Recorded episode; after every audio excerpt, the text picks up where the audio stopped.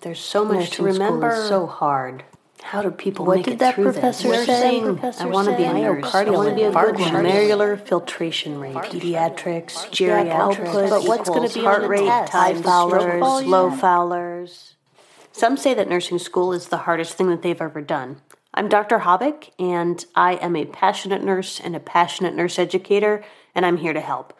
Join me on Nursing with Dr. Hobbick as I review topics and highlights from nursing school and try to help nursing students become confident nurses and provide the safest, best quality patient care that's possible. Hey, and welcome to Nursing with Dr. Hobbick. This is going to be a little bit different than what I usually do. I just wanted to take an opportunity to honor my mother. We lost her on Friday, July 21st, 2023. Um, today is the 23rd. She left us early in the morning, and it was a peaceful death. My dad and I were both able to be there with her when she passed, and she was at home. And I would definitely encourage everyone to take advantage of hospice as soon as possible. I know it's hard to say I'm ready for hospice, but hospice is an amazing organization, and I want to shout out to Community Hospice in St. Augustine, Florida, who helped my mom. I really loved my mom. And if you listen to my podcast long enough, you'll probably hear me talk about her. She was an amazing woman. I think that not a lot of people could go through what she's been through. She was originally diagnosed with clear cell uterine cancer, which is a pretty aggressive type, in 2012. She actually presented with DVTs from her toes to her groin and a massive pulmonary embolism. She had a very large tumor that was uh, subsequently removed. She was treated with intent to cure and she was cancer free as far as we knew for four years. In 2016, we found it again in the summertime. She went through several different types of treatments. She had chemotherapy again and radiation. She went through some of the biologics. She had Keytruda and Lenvima that seemed to work for a little while. We had multiple times where we thought it was going to be over. Uh, she had s- some protein spillage there for a little while in after some of her medications, and we thought that that was going to be the last medicine that they had available. And then the FDA approved the Keytruda Lenvima combination, so she did that for a while. It was in there that I moved to Florida so that mom could be in Florida. She always wanted to live in Florida, and I thought if I moved that they'd follow, and they did.